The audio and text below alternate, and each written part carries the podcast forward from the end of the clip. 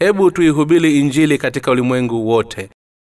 Basi imetupasa sisi tulio na nguvu kuwachukulia udhaifu wao wasio na nguvu wala haitupasi kujipendekeza wenyewe kila mtu miongoni mwetu na ampende jirani yake apate wema akajenge. Walumi sura ya kumi na tano mstari wa kwanza hadi mstari wa pili.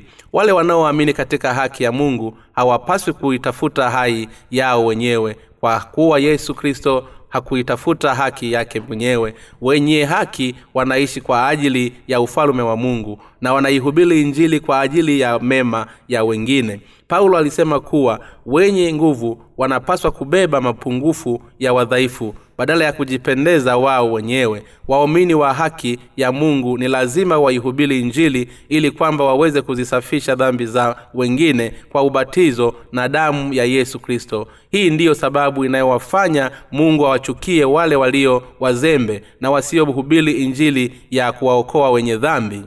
Hii ni yatupasa kutafuta haki yetu wenyewe bali tunapaswa kuihubiri injili kwa wengine. Ni lazima tuifikishe injili ya maji na roho ili kwamba wenye dhambi waweze kuokolewa kwa kupitia imani. Pia ni lazima tujengane sisi kwa sisi. Usijenge nyumba ya imani katika msingi wa mtu mwingine aya ya ishirini inasema kadhalika nikijitahidi kuihubiri injili niishubiri hapo ambapo jina la kristo limekwisha kutajwa nisije nikajenga juu ya msingi wa mtu mwingine.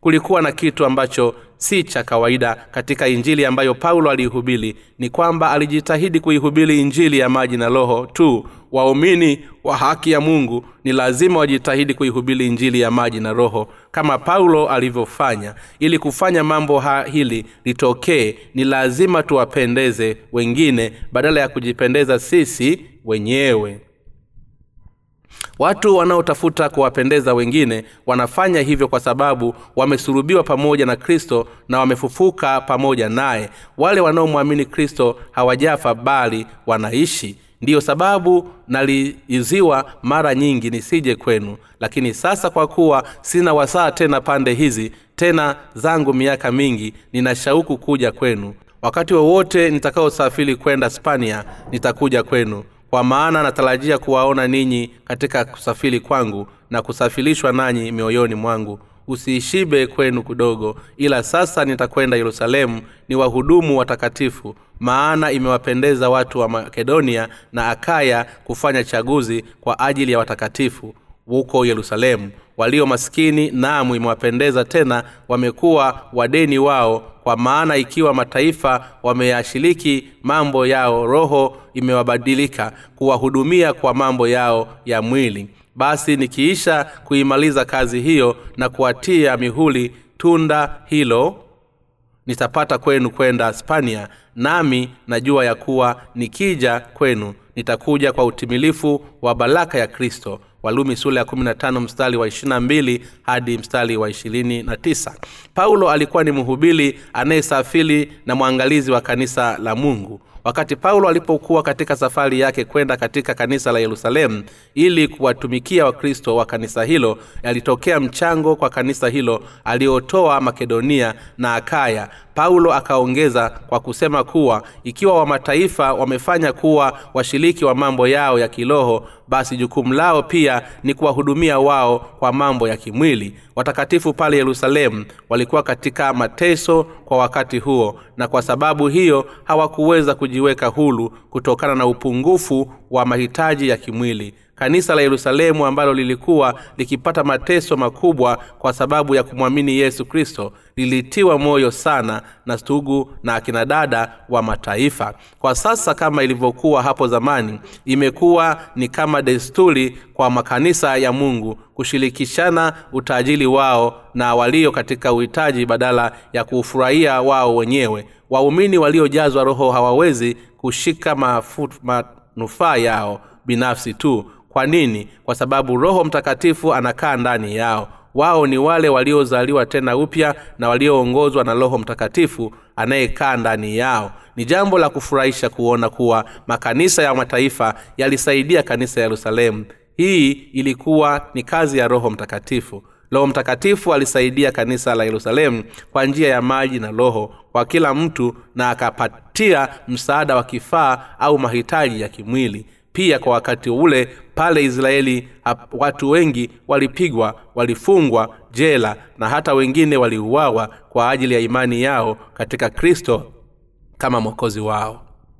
Katika vipindi vya maelezo ya televisheni tunaweza kuona mabaki ya wafia dini wa katalombi pamoja na maficho yao katika mapango ya milima. Haya ndiyo ambayo kanisa la yerusalemu liliyapitia kwa wakati huo sisi pia ni lazima tutoe mikono wa msaada kwa makanisa ya mungu pale yanapokutana na magumu. Tunaweza kushawazisha umuhimu wa kusaidia ambao makanisa ya kwanza yalisaidiana katika huu ulikuwa ni wakati ambao waamini walipaswa kuishi mafichoni ili kujiwekea hulu na mateso. Ni roho mtakatifu tu ndiye aliyefanya hata kule kusaidiana kuwezekana katika mazingira kama hayo. Kwa kuwa kanisa la yerusalemu lilikuwa chini ya mateso basi ilikuwa ni kawaida kwa makanisa mengine kulisaidia katika kanisa hilo. Kwa kuwa kazi hii ilikuwa ni kazi ya roho mtakatifu basi kazi hiyo ilikuwa inastahili na njema wewe mwamini wa haki ya mungu unapaswa kushiriki katika kazi kama hizo.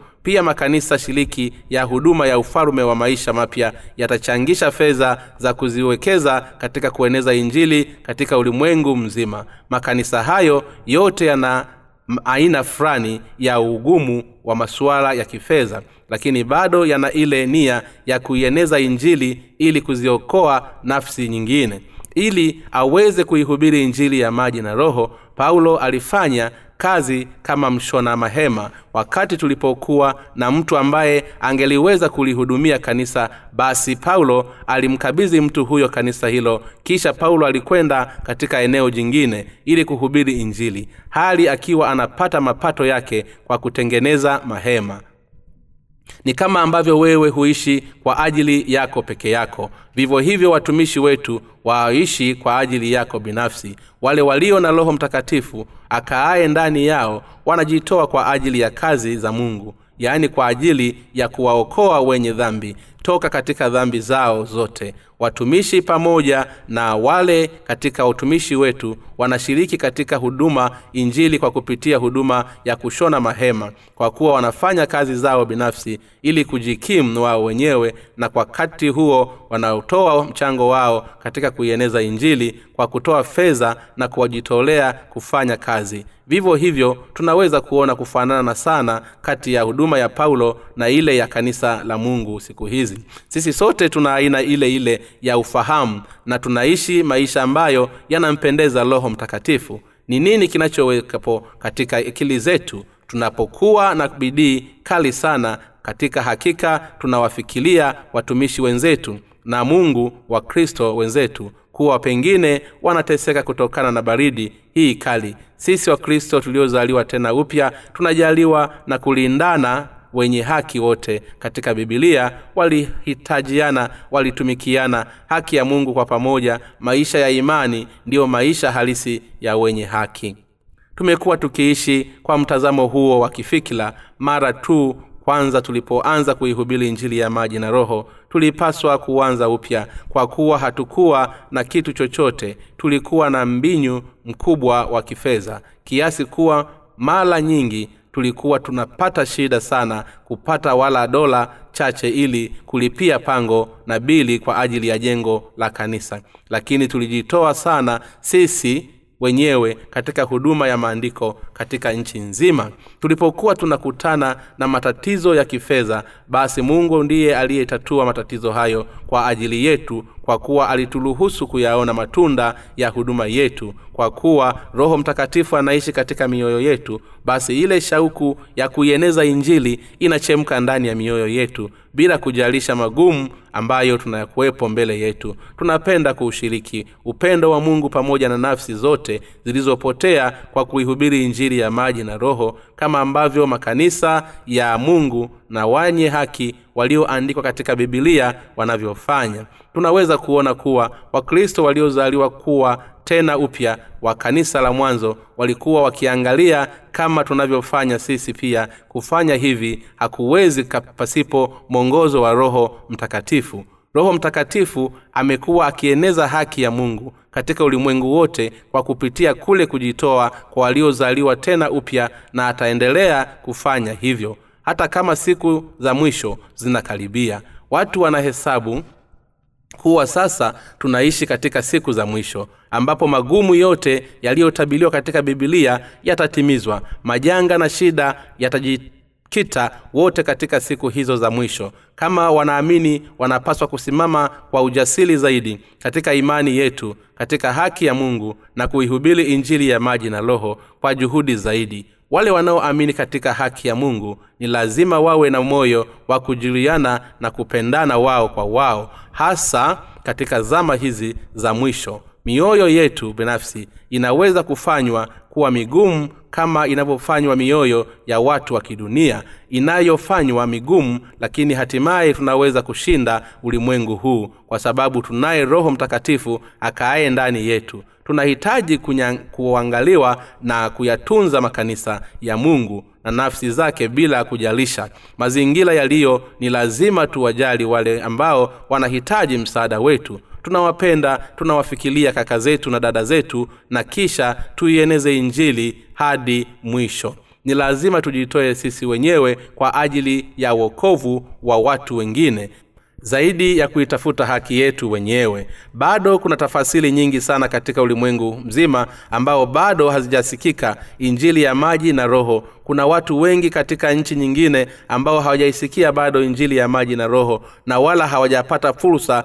ya kuifahamu haki ya mungu ni lazima tuyaweke mawazo na fikira zetu kama askari ambao tunapigana ili kupata nafasi na mataifa yaliyopotea kwa injili ya maji na roho. Utume huu hautokani na shuruti kana kwamba tunasukumwa na nguvu fulani bali nguvu hizi inatokana katika mioyo ya wale ambao roho mtakatifu anakaa ndani yao. Agizo kuu ya utume la kuhubiri injili ya maji na roho hadi miisho ya dunia lipo hai katika mioyo yetu. Hata sasa tunachotaka kukielezea wewe ni kuwa kadiri magumu yanavyozidi kuenea katika ulimwengu huu ndivyo mungu anavyozidi kumwaga roho wake mtakatifu juu yetu. Tunaeneza injili kwa kupitia vitabu vyetu vilivyochapishwa na vitabu pepe vitolewavyo bule kwa wale wanao kiu ya kuupata ukweli huu. Tunaendelea na huduma yetu katika mtandao wa intaneti duniani kote.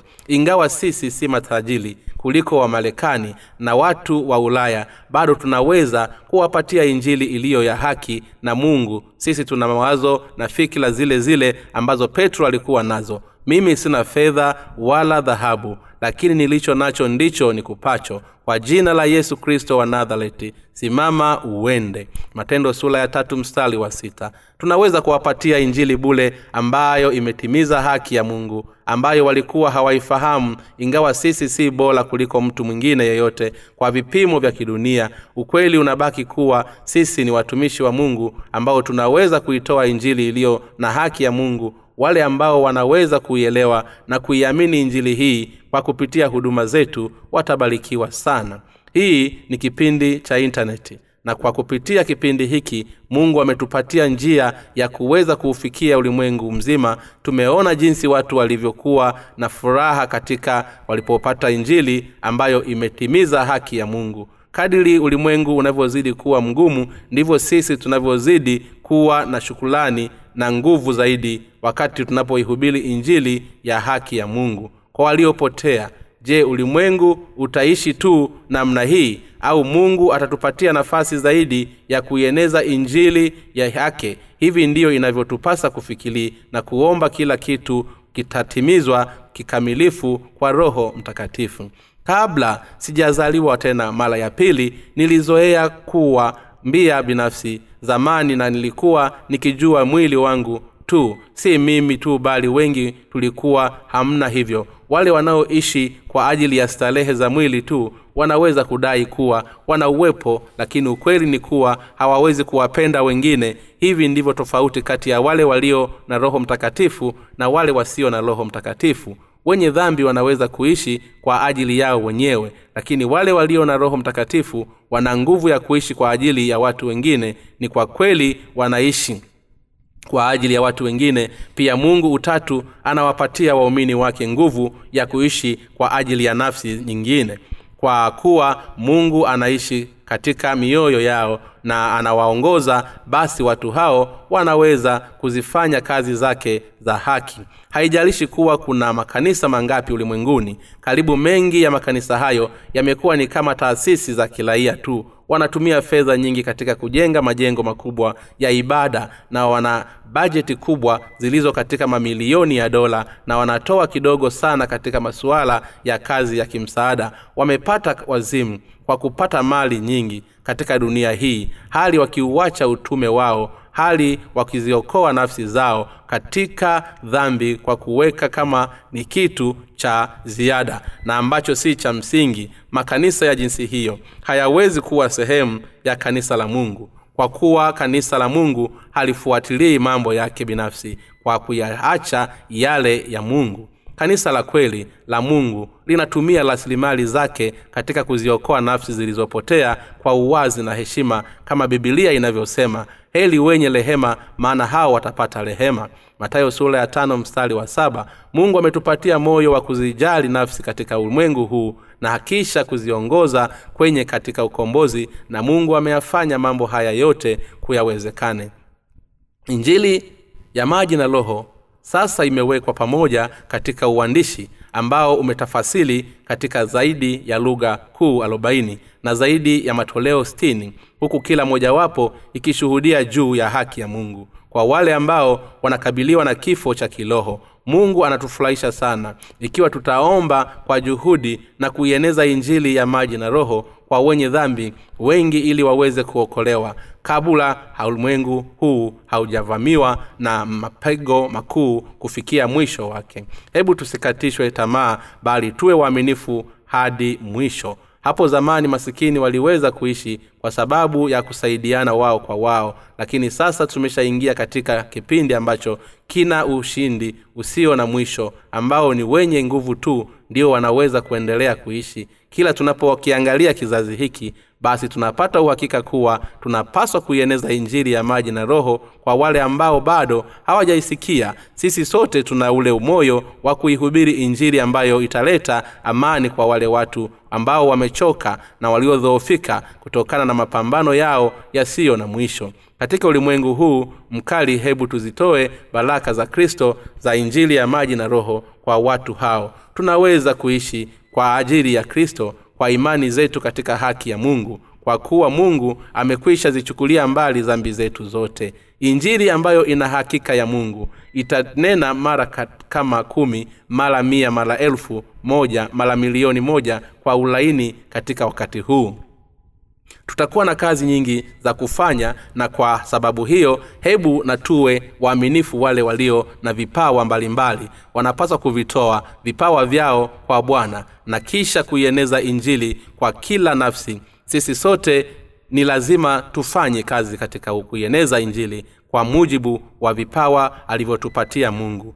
Sisi hatuna nguvu zetu binafsi lakini ninaamini kuwa ikiwa tutamwomba mungu kwa jinsi ya roho mtakatifu ambaye yumo ndani yetu basi mungu atatupatia matakwa yetu. Kristo ametupatia sisi upendo wake wa kweli unaowapenda wenye dhambi. Tumeokolewa toka katika dhambi za ulimwengu huu kwa kuwa imani yetu katika haki ya mungu. Hii ndiyo sababu inatupasa kufanya kuwa zaidi katika kuieneza injili hata pale atakapokuwa ni vigumu sana kuishi katika ulimwengu huu sisi tuna jukumu la kuifikisha injili kwa wale ambao bado hawajaisikia. Mungu alisema nimejisazia watu elfu saba wasiopiga koti mbele za baba baali. Walumi sura ya kumi na moja mstari wa nne bado kuna watu wengi sana katika ulimwengu huu ambao wanahitaji kupokea injili ya maji na roho. Kuna nafsi nyingi sana kwamba ni wachungaji wa thiolojia au walei tunaweza kuendelea kuitenda kazi kwa ajili ya injili kwa sababu ya upendo wa kristo.